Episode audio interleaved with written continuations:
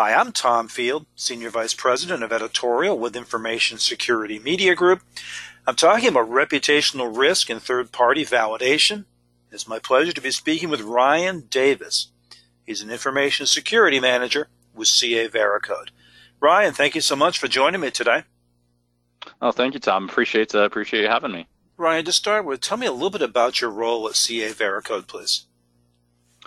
Yeah, so over here at Veracode, I, I manage uh, the information security team, uh, and for us, what that means is I'm, I'm managing everything from from risk that presents itself on desktop endpoints through our network infrastructure to our our uh, server environment, all the way up through all of the instances we have out in AWS. My team is also responsible for for risk and compliance as well. So uh, not only are we get to make sure that we're doing the right thing from a security controls perspective, uh, but we also are the ones who who go and work with our customers to do the validation uh, on that as well. So Ryan, about validation. In today's threat environment, why do you find that third party validation of a company's reputation is really so critical? Yeah, well, what I can say is broadly speaking, we've seen throughout you know uh, the information security community and, and, you don't even have to stop there. You can just say you know any industry uh, taking somebody's word for it isn't isn't enough these days. Uh, you can't just say oh yeah well that person said they're secure and in many cases when you know that that uh, has been the assertion you know come to find out that there's there's uh, some re- residual or remedial risk there that gets exploited and that's presenting the opportunity for bad guys to be able to get in. So for us you know the way we think about it is we we really try to not only take our word for it, right? But we want you to be able to have that comfort that somebody else is also asserting that that we're, you know, secure. And I think that's probably the biggest trend right now is is you can't just take the company's word for it. You really want to have that independent attestation from somebody that's, you know, unbiased, not being paid to say, "Oh yeah, that company does in fact know what they're doing from a security perspective." Well, that's a great point. How do you currently get that attestation? Well, for us, we do it a couple different ways we of course you know have our own controls and everything that we attest to. Uh, and we allow our customers to come in and, and, audit us and ask us questions about those policies and procedures. Uh, in addition to that we go through a, a soc audit an ssa 16 soc 2 uh, audit uh, and we go through and, and, present all of our controls and, and all of the evidence uh, to an independent third party. And then they you know weigh in on, on their assessment of, of you know are, are we in fact doing those things or not? Uh, and then one of the other you know very common ways today is is doing things like pen tests. And and we of course go and employ third parties to you know come and pen test us you know whatever results that they find. We go and we try to uh, to respond to those you know so that there's no single one tool that we're relying on. Uh, we're re- really relying on a couple of different mechanisms to you know kind of assert not only are we saying you know these things but we're actually doing them and here's the evidence of that.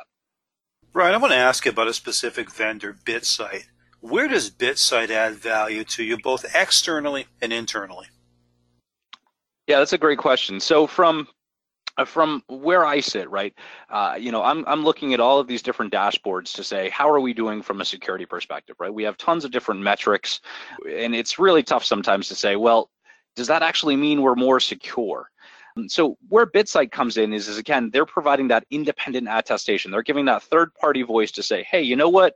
Veracode does know what they're doing, and and here's the evidence the way we use Bitsight here internally uh, is to be able to tell that story not only to you know, to uh, our peers in, in the security industry, but also to executive management and say, hey, listen, here's a number of different dimensions for which you can go and look at a security posture for an organization. And they give you this lens to be able to kind of look at that uh, and give you, you know, a, a score. And, and the way I like to kind of, uh, you know, give the analogy is it's it's very much like a credit score, right? They're giving you a, a rating, if you will, about you know how, what's the security posture look like. We use that as, kind of a mirror for ourselves to say, hey, you know what? Uh, here, here's what we believe we're doing and how we feel we're doing. Um, but is from the outside perspective, how does it look like we're doing from the outside? So we use that really as, as a, a self-assessment tool to not only be able to look at ourselves, but also share that with folks like executive management or, or customers. Ryan, as you know, these scores or these ratings have become increasingly popular. How can they be used as even a competitive differentiator? Well, I think one of the things to think about, right, is security. There's an inherent cost to security. You can't just go and quote unquote do security, right? There's there's an investment of time, money, resources to go and have a security program.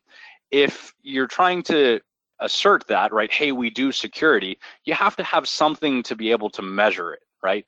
Um, so when you have an independent attestation, right, especially with a with a, a, a, scoring a rating system like like BitSight does, it really uh, starts to give you the ability to compare one against the other, right? And so if you say, hey, you know what, our BitSight score is 800, right? And somebody else's who's a competitor of ours is 700. Uh, the story kind of writes itself there. Of course, there's, there's much more detail there, right? And, and, when you get into the minutia, you know, there's there's reasons that one score might be different than somebody else's. You know, you're not always comparing apples to apples, but the reality is, is you can very quickly be able to say, oh, well, you know, at first glance, right? One is clearly more focused on their security posture, right? Um, and uh, so I think that for us, right, eh, you know, it comes up in conversations, right, especially as part of a sales cycle with our customers, and that's that's another big aspect to my job too, Tom. Uh, you know, uh, not only do I have to make sure all of that stuff is secure, but I also have to be able to evangelize it back to our customers. And it's a heck of a lot easier when it's not just me saying, "Oh yeah, we do those things." When I can say, "Hey, you know what? Go look at this independent third party you know they run this you know scoring system there's you know thousands of companies for which they've rated go and take a look at what our score is out there. You know, don't take my word for it. Uh, it gives you that independent voice. Ryan, you've alluded to this, but I want to ask just the same. In this growing and competitive marketplace, why does this one particular differentiator matter? Well, so I think the, the, the reason it matters is because as time goes on, right, we're getting more and more investment throughout, uh, you know, throughout the industry into security um, you really have to be able to justify those dollars, right? And say, here's here's why we need that. Um, and when when you tie the sales aspect to this, right? Um, being able to say, especially as a security company, no, we're secure and we know what we're doing.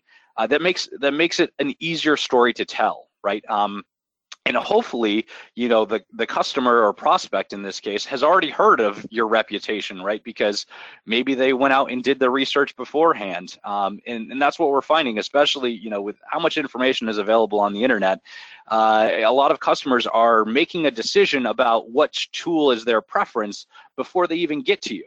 So you got to kind of have that reputation of doing security and doing security well uh, because if you don't, then that's the reputation that's going to precede you. I mean, I, I don't have to, you know, look any further than you know like target breach right? Like everybody was very you know up in arms and, and hesitant to shop at target right after because they didn't know you know what the reputational security you know posture was other than the fact that they knew they got breached.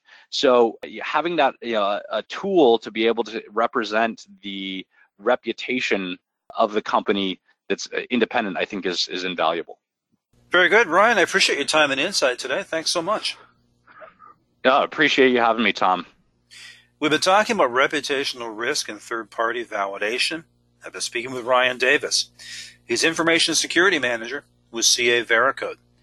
For Information Security Media Group, I'm Tom Field. Thank you very much.